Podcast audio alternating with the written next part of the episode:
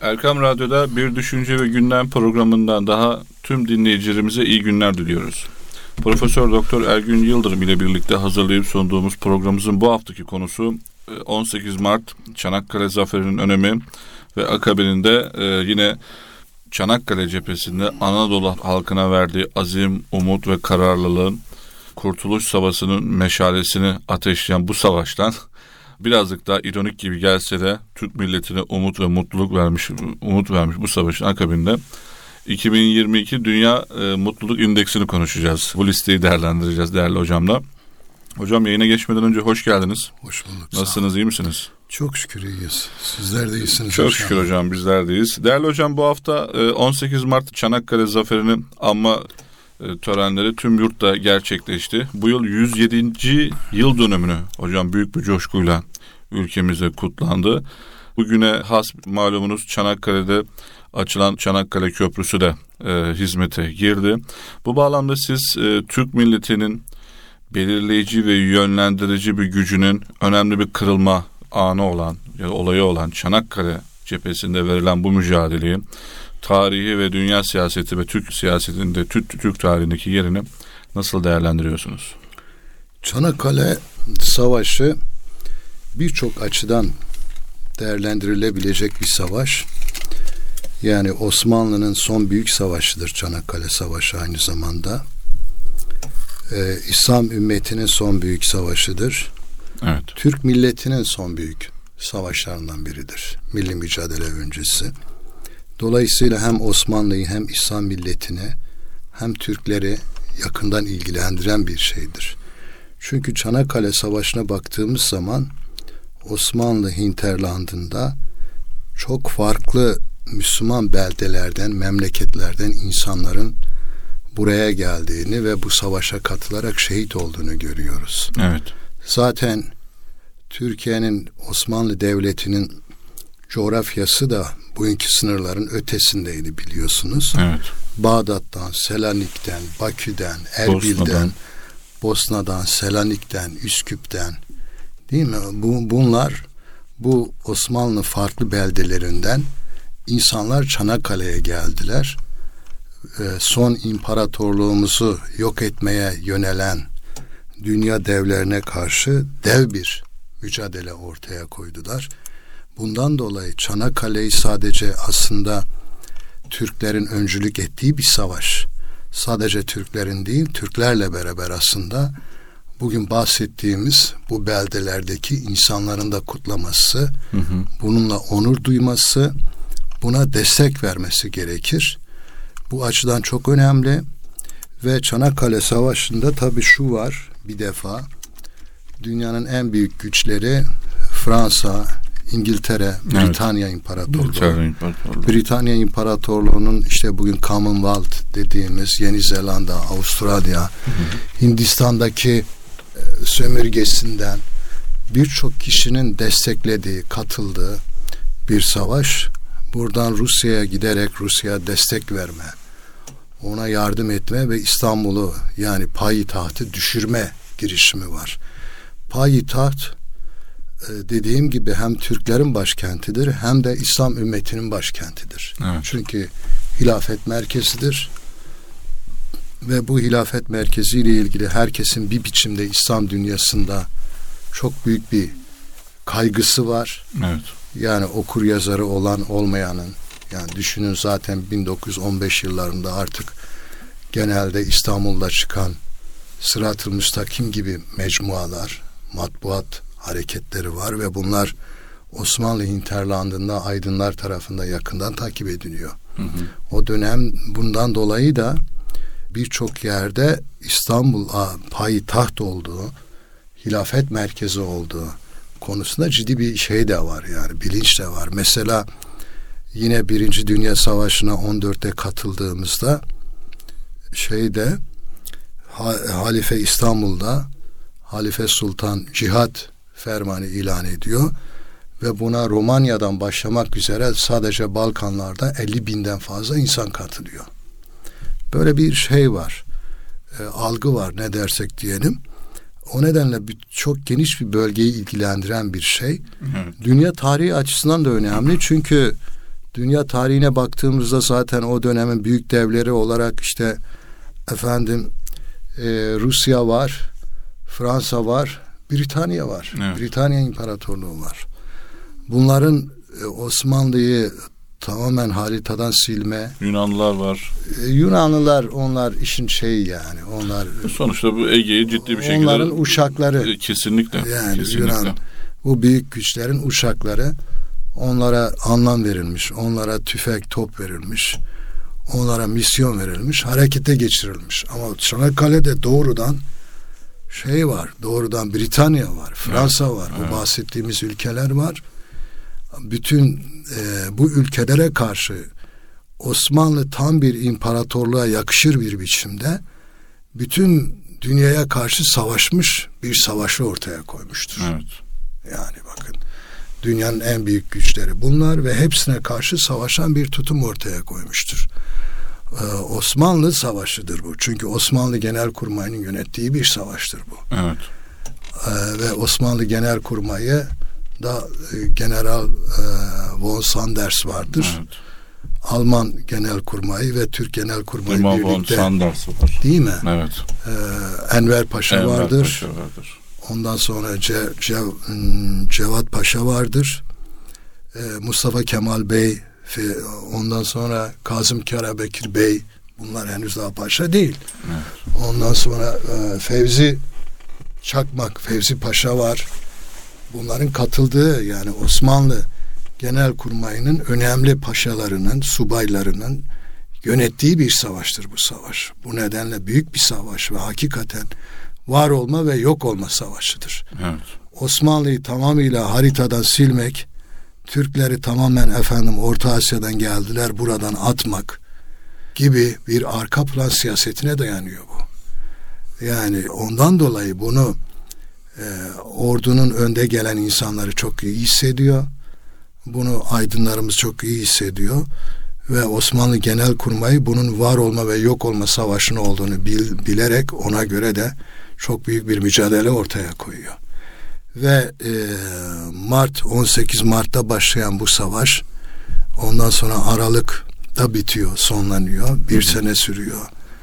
E, denizden devam eden, karadan devam eden savaşlar kimisi 250 diyor. bin şehit veriyor. 250 bin, binden fazla hatta Evet yani veriyoruz. kaybolanlar ondan sonra e, sakat kalanlar, şehit olanlar Allah rahmet etsin. Hı hı e, çocuk denecek yaşta 15 yaşında şey gençlerimiz var. Ulamadan insanlar var, öğrenciler var. Tıp fakültesinden İstanbul çeşitli. Üniversitesi'nde Darülfünun evet. tıp fakültelerinden, İstanbul medreselerinden öğrencilerin gidip e, mesela bir sınıfta gidip de hiç gelmeyenler var. Evet. Hakikaten bizim tarihimizde çok onur duyulacak büyük bir mücadeledir bu. Bu mücadeleyi efendim Çanakkale geçilmez e, diye özetleniyor. Çanakkale geçilmez değil. Anadolu geçilmez. Yani evet. bu millet geçilmez. Bu millet silinmez. Bu ruh silinmez. Bu ruh geçilmez aslında. Mesele bir Çanakkale meselesi değil. Mesele bir imparatorluğu, bir milleti, bir tahayyülü yok edilme ve bunun da buna karşı direnerek var olma mücadelesidir.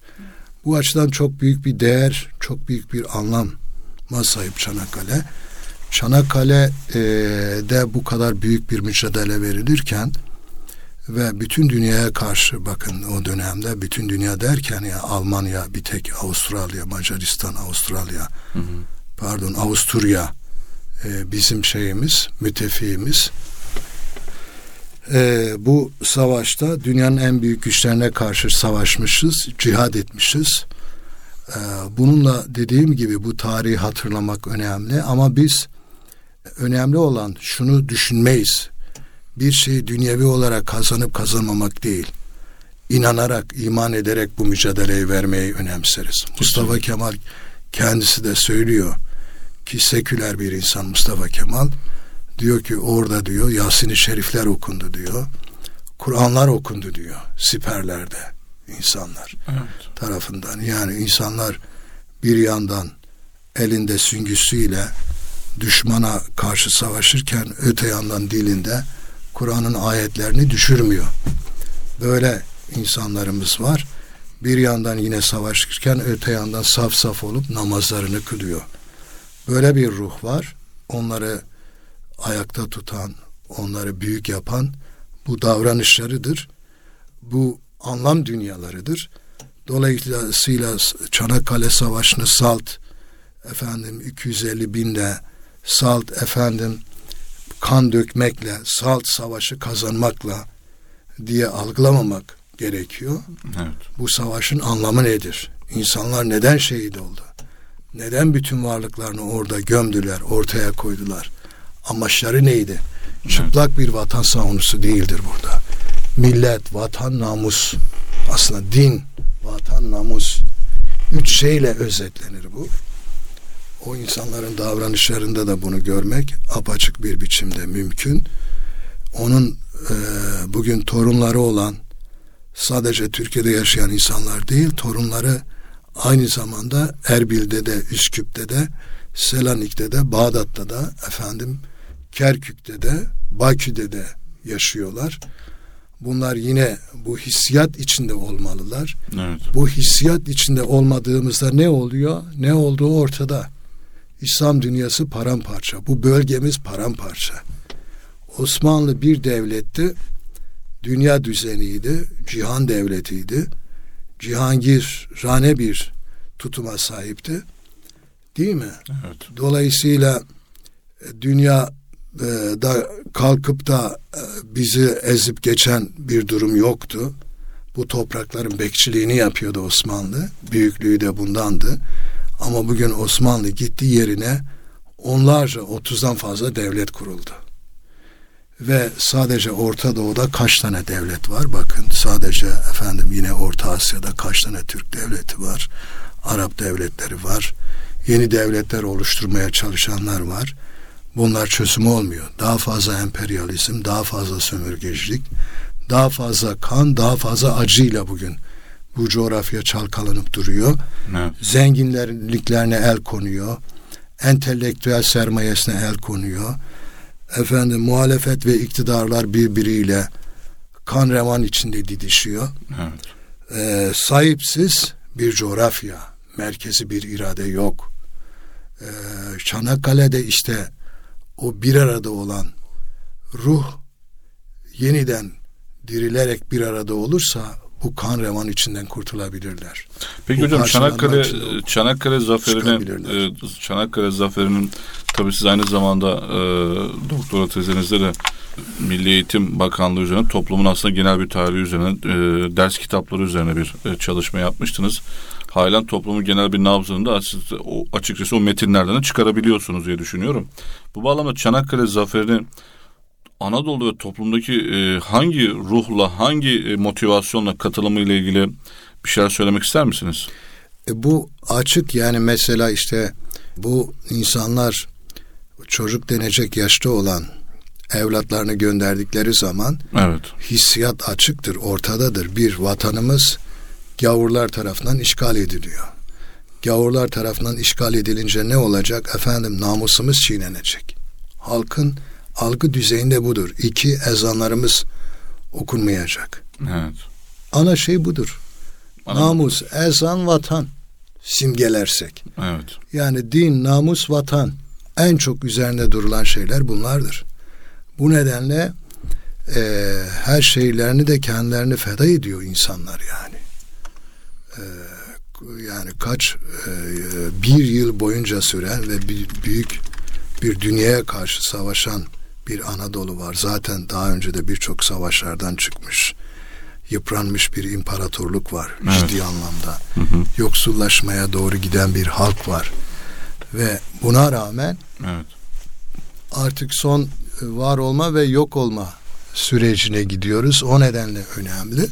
Şimdi Çanakkale'de bu vatan, yani ezan, namus, vatan dedik. Bu hissiyat önemli. Evet. Fakat bu e, Çanakkale kutlamalarına baktığımız zaman, Çanakkale'nin sembolleştirilmesine baktığımız zaman bunlarla uyumsuzluk ifade eden bir takım şeyler var. Ne gibi hocam? Nasıl? Ne demek? Yani mesela e, Çanakkale'nin bu e, bahsettiğimiz anlam dünyasını sembolleştiren anıt e, çok modern bir anıt. Yani büyüklüğü betonla anlatan kocaman hacimsel bir şey. 40-50 metre boyunda evet. bir şey. Yani Yükseklikte çok bir anıt şey. hocam. Çanakkale ruhuyla uyumsuz. Çanakkale'nin büyüklüğü hacimsel olarak ifade edilemez. Sembolik olarak anlatılabilir. Türklerde, Müslümanlarda anıtlar daha böyle estetik yönü olan, ruhani yönü olan, estetiğin ve ruhaninin iç içe geçtiği anıtlarla ortaya konulur. Mesela türbelerde bunları görürüz açık bir biçim. E, Çanakkale anıtı da böyle yapılmalıydı. Evet. Yani e, o bahsettiğimiz işte siperde hem kurşun atan hem de ayet okuyan insanlar kınalı kuzum diye çocuğunu saçlarını işte kınalayarak gönderen, feda eden, kurban, kurban olarak gönderiyor. Yani bu Hazreti İsmail'e arka planda tutan bir simgeleştirme var burada. Evet. Değil mi? Yani siz e, anıtın şekliyle ilgili bir Tabii, eleştiriniz ya var. Böyle anıt kocaman, hacimsel bir şey, büyük, devasa bir şey. Onun yerine bahsettiğimiz bu ruhu yansıtan, sonra düz beton bir şey. Bir estetiği de yok. Yani bizim çok iyi sanatçılarımız var, çok iyi. Belki yeniden şekillendirilebilir bu dediğim. Bizim geleneksel Türk sanatlarıyla beraber ona bir bir biçim, bir şekil verilebilir bilmiyorum. Hı hı. İkinci olarak Çanakkale'de bir şey yapılmalı, bir cami yapılmalı. Gelibolu'da ezan sesleri olmalı. Hocam var cami orada da ama tabii ee, şey değil mi? Şey... Aşağıda biliyorum ben. Evet. Yani bu şehitliklerin olduğu yerde bir cami olmalı. Şadırvanlar olmalı. O şadırvanlarda sular akmalı güvercinler olmalı, uçmalı. Hocam orası çok sert Ondan rüzgar esiyor. O yani efendim, orada çok sert rüzgar var hocam güvercin. Şey diyorum yani evet. bu bir bir şey. bir e, nasıl diyelim mecazi bir anladım. anladım e, pardon. betimleme. Şimdi e, ezan sesi orada çadırvanlar orada efendim rahat abdest alma, namaz kılma yeri olursa insanlar gelir iki rekat namazını kılar. Bu şehitlerimizin ruhlarına selam verir. Tamam evet, mı? Evet, evet. Salt böyle turistik bir havayla gelip gözlük evet cedlerimiz savaşmış, canlarını vermiş. Tamam da ne? Yani niçin vermişler? Bunun anlamı ne? Yani siz diyorsunuz ki... Biz e... böyle çıplak Türkler, Müslümanlar çıplak bir kinle, öfkeyle savaşa bakmazlar. Yok evet. bu bizde. Alparslan ne demiş? İlahi kelimetullah. Bunu demiş. İlahi kelimetullah. Adaletin hakim kılması, ilahi kelimetullah'ın yankılanması. Evet. Çanakkale e, dediğimiz bu anlam üzerine siz ilahi kelimetullah'ı bu topraklardan yok edemezsiniz. Alparslan bunun kapılarını açtıysa siz bu kapıları kapatamazsınız. Evet. Bu nedenle çok büyük bir mesajdır. Ondan dolayı orada ezan okunmalı. Ondan dolayı orada vatanı vurgulayan semboller olmalı. Ondan dolayı namusu, adabı, namus aynı zaman norm demek. Evet. Değer demek, kural demek. Bu toplumun temel değerlerini, hayat tarzlarını yok edemezsiniz. Bir milleti yok etmek sadece onun nüfusunu kırmak değil.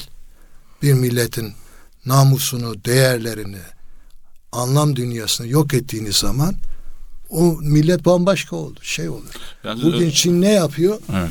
Çin Türkistan'daki Müslümanları 2 milyon insanı almış Asimile fabrika ediyor. gibi değil mi? Evet. Böyle fabrika gibi kurduğu büyük mekanlara doldurmuş. Öldürmüyor. Ne yapıyor? Dediğim gibi değersizleştiriyor. Değerlerini yok ediyor, namusunu yok ediyor. Ondan sonra onun üzerine beton gibi komünist değerler döküyor. Bu dönüştürmedir.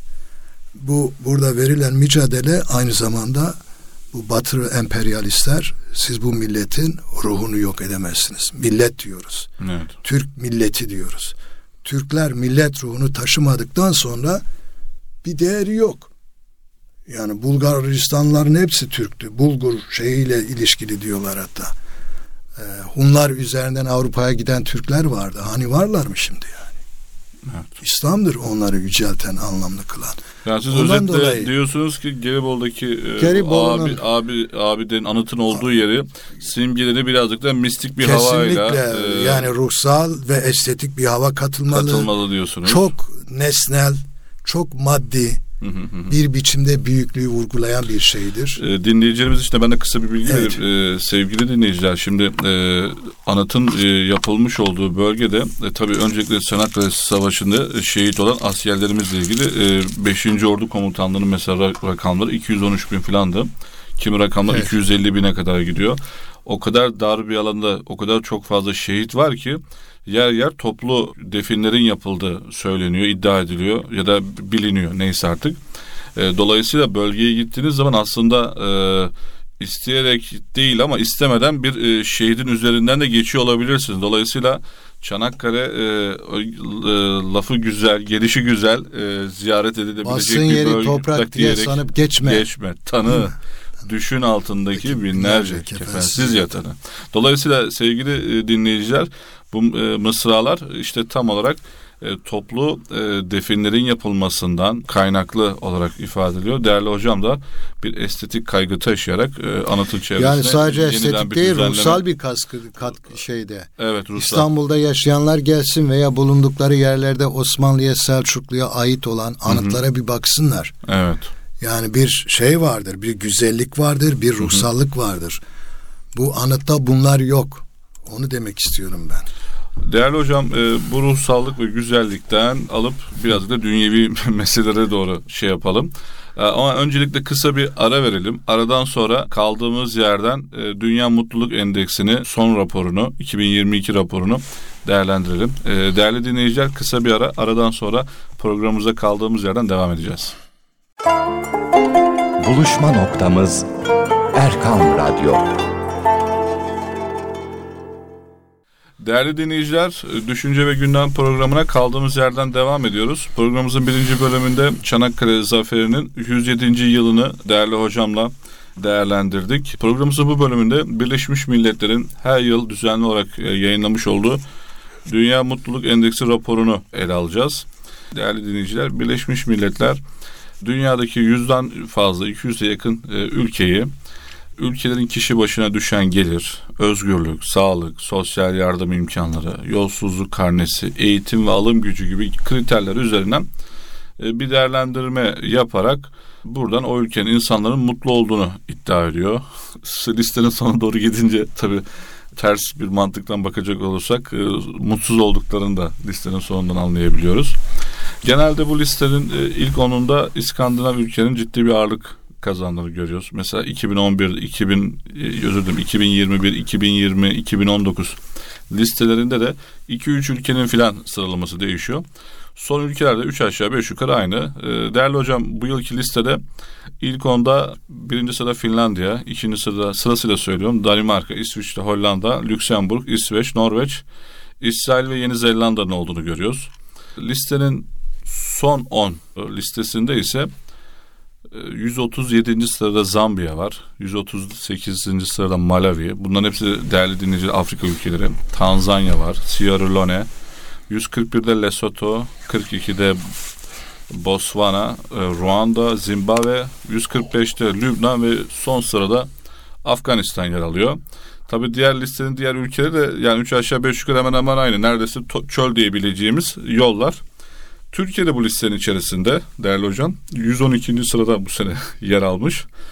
Tabii bunları tabii kriterlerini az önce bahsetmiştim. Neye göre e, şey yapıyorsunuz, e, listeliyorsunuz diye. Dediğim gibi kişi başına düşen gelirden özgürlük, sağlık, sosyal yardım imkanı, yolsuzluk vesaire alım gücüne kadar giden bir süreç. E, Amerika bile 16. sırada burada kendine yer bulabiliyor. Arkasından işte İngiltere, Çekya, Belçika geliyor. Fransa bile 20. sırada. Tabi bile derken İsrail 8. sırada. Özellikle bu Netanyahu'nun ayrılmasından sonra İsrail'in birazcık daha görünür olduğunu görüyoruz. Toparlayacak olursak değerli hocam Birleşmiş Milletler'in düzenlemiş olduğu bu mutluluk endekslerini siz nasıl değerlendiriyorsunuz? Bu bağlamda siz de mutlu musunuz? Ülkemizin insanı mutlu mu diye size böyle provokatif bir soru sorayım. evet şimdi Çanakkale'den sonra bu konuya geçmek tabi biraz alakası gibi gözüküyor ama sonuçta e, bu mutluluk endeksleri her yıl yayınlanıyor. Evet. Bu mutluluk endeksini yapanlar kimler? Birleşmiş Milletler. Birleşmiş Milletler nerede? Batı'da. Birleşmiş Milletler hangi değerleri alarak bakıyor? Az önce saydığım Ee, değerler. evet. işte. Şimdi özgürlük deniyor. Özgür bir insan çok özgür olup da mutsuz olabilir. Bir insan hiç özgür olmayıp da çok mutlu da olabilir. Evet. Dolayısıyla bunlar e, çok tartışmaya açık ölç- ölçekler. Olayın bir de şeyi var yani mesela özgürlük diyoruz. Özgürlük üzerine çok kafa yor- yoran ve hakikaten hiç kimsenin kendisini etkilemesine müsaade etmeyen filozoflar belki dünyanın en mutsuz insanlarıdır. Evet. Refah düzeyi ölçeği alınmış. Refah düzeyi yüksek işte Finlandiya bilmem ne. Ee, bu e, refah düzeyi çok yüksek ama aynı zamanda intiharların en yüksek olduğu ülkeler bu ülkeler. O da ilginç bir paradoks değil mi? Değil mi? Hangi Tabii. endekse güveneceğiz bu sefer? Dolayısıyla bunlar çok doğru ölçekler değil insanın mutluluğunu tespit etmeye yönelik. Bu arada az önce e, değerli Ee, dinleyiciler bu e, programımızın ikinci bölüm, bölümünde aldığımız bu konu dünyanın her ülkesinde ana gündem e, maddesi teşkil ediyor. Çünkü her ülke kendi mutluluk endeksi üzerine bir tartışma yaratıyor. Evet. Tıpkı şu anda bizim yaptığımız gibi. Tabii o zaman niye konuşuyoruz dediğin Evet. gibi çünkü bu bununla bir kamuoyu oluşturuluyor. Evet. Bu kamuoyunu oluşturan dünyanın egemen merkezi Hı hı. ve bunlar dünyaya sürekli kendilerine en mutlu toplumlar, en mutlu toplumlar olduğu için de hep en örnek alması alınması gereken ülkeler olarak gösteriliyor, lanse ediliyor. Olay böyle bir tarafı var ve bunu da sosyoloji bilimiyle yapıyorlar özellikle. Hı hı. Ondan sonra sosyoloji, istatistik bu bilimlerin birlikte çalışmasıyla bu araştırmaları yapıyorlar. Ve dünyaya sürekli Zaten- kendilerini Evet. hep mutlu ve hep imrenilmesi gereken toplumlar olarak bakmamızı istiyorlar. Yani biz batı dışında yer alan to- toplumlar için diyorum. Raporun editörü de Kanadalı bir ekonomist John Helwell isimli e, bir e, Evet. ekonomist e, şey yapıyor, değerlendiriyor. Evet. Yani sosyolojik bakış açısı kullanıyor Evet, ama sosyal e, gözüyle bakıyorlar. Evet. e, sosyologlar bunlara daha eleştirel duruyorlar. Öyle mi? Buna da sevindim ekonomist olması. Çünkü sosyologlar daha eleştirel bakan, e, daha böyle efendim nesnel verileri tam güvenmeyen, Hı hı. bunun arkasındaki anlamlara da öznelliklere de dikkat eden Evet. bir tutuma sahip. İstatistikçiler ve iktisatçılar ise çok realist insanlar. Öyle mi? İşin maddi yönüyle bakıyorlar sadece. evet. Halbuki bu bahsettiğiniz işte özgürlük dediğim en subjektif yani adam çok özgür. Siyasal olarak özgür olmakla varoluşsal olarak özgür olmak aynı şey değil. Değil mi hocam? Evet. Ee, çok farklı bunlar. Yani özgürlük sizin iyi ve kötüyü seçme imkanınız demektir. Doğruyu ve yanlışı seçme imkanınız demektir. Hı hı. Ama siz yanlışı da kötüyü de seçebilirsiniz. O zaman özgürlük bir anlamlı ifade etmez. Dolayısıyla özgürlük kendi başına anlamlı bir değer değil. Evet. Yani bi- bizde özgürlük şeyi pek anlaşılmıyor. Ya özgür olmak güzel de tek başına yeterli değil. O özgürlük sana götürüp yanlışı, kötüyü, savaşı, katletmeyi, zulmü seçtiriyorsa bu özgürlük kötü bir özgürlüktür. Mesela. Değil mi? Evet. evet. Ama o özgürlük sendeki ahlaki özellikler, erdem özellikleri, iyilik ve güzellikler doğruya yöneltiyorsa bu güzel bir özgürlüktür. Özgürlüğü kullanmanız önemli. Mutlu ve mutsuzluk meselesi de böyle. Yani efendim refah düzeyi diyor. Refah düzeyi yüksek olan ailelerdeki mutlulukla refah düzeyi orta düzeyli olan insanlardaki mutluluğa mukayese edin. Bir mutluluk kendi içinde mukayese edilebilecek bir şey değil aslında. Yani göreceli ama- bir şey yani. Ee, bu mukayeseler yapılmadan Evet. böyle genellemeler yapılıyor. Bu genellemelerle sürekli Avrupa'nın belli ülkeleri bize idealize edilerek Kesinlikle. Finlandiya. gösteriliyor. Norveç, evet.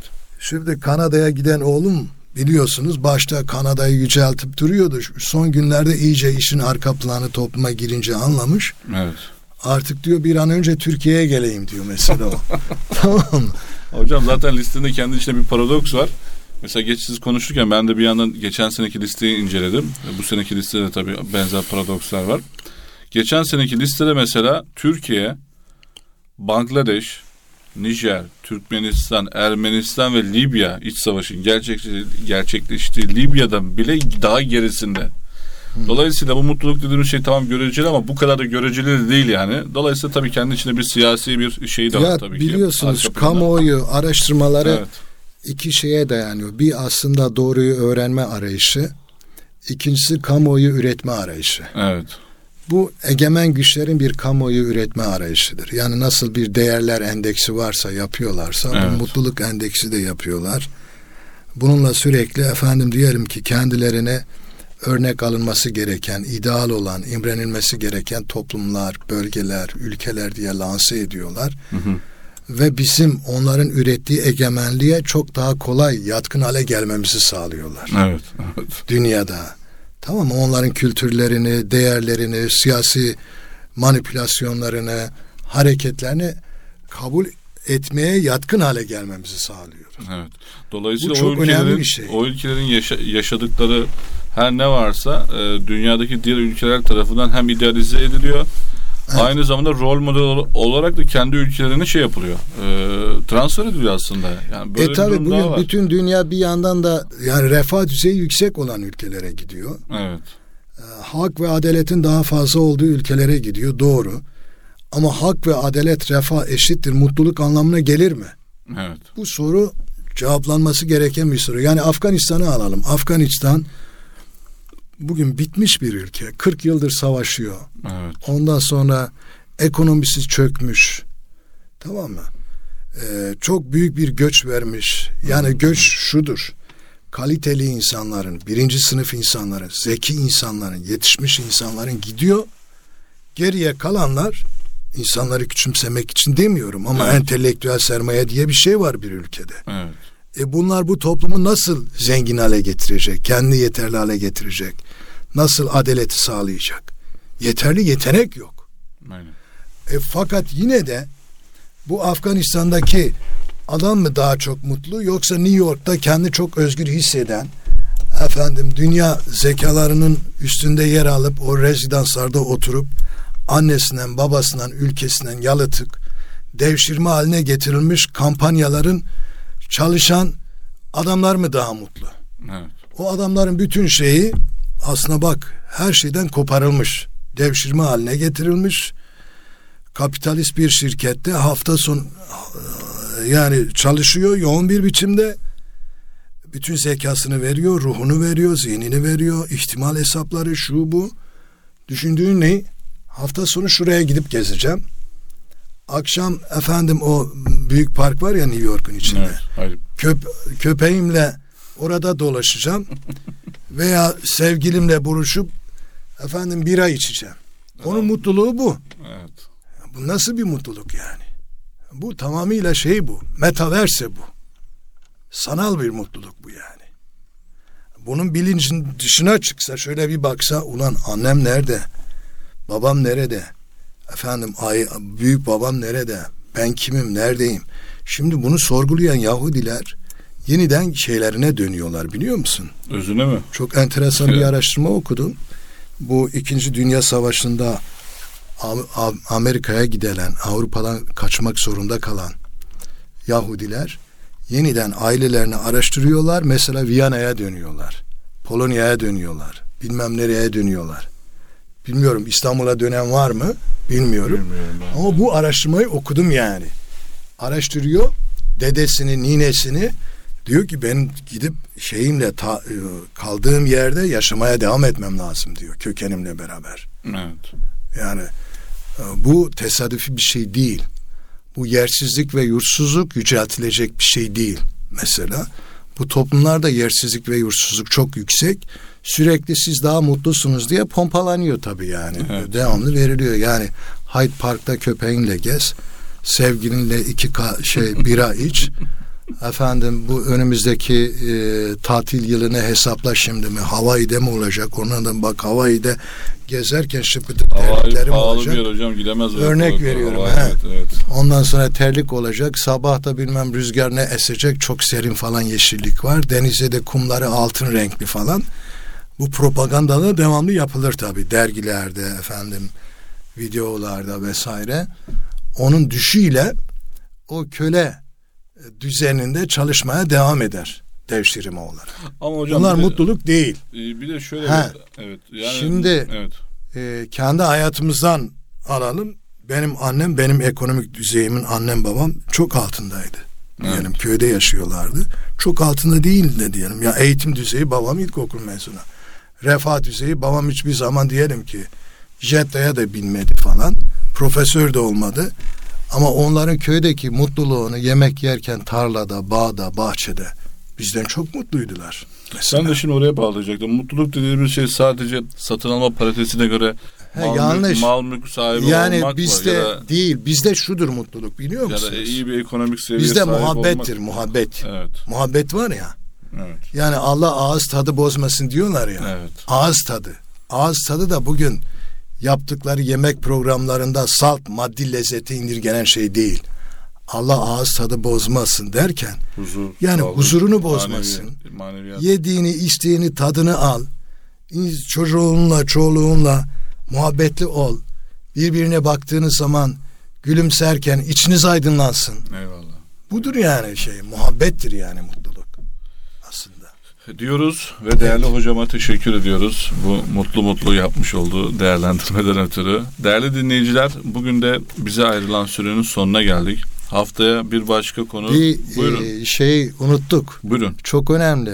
Amerika Birleşik Devletleri altı dediniz. Prozac toplumu diyorlar Amerika Birleşik Ne Devletleri. demek hocam o? Prozac toplumu. Prozac yüksek depresyonda olan insanların kullandığı bir haptır. Evet. Tamam mı? Dolayısıyla Amerika Birleşik Devletleri Prozac toplumu olmuşsa depresyonun en yüksek olduğu toplum demektir. Hmm. Mutsuz, mutluluğun tam tersidir bu. Evet. Hocamın bu eklemesiyle de e, programımızı değerli dinleyiciler bu hafta sonuna geldik. Haftaya bir başka gündemde görüşmek dileğiyle. Hoşça kalın, sağlıkla kalın, mutlu kalın.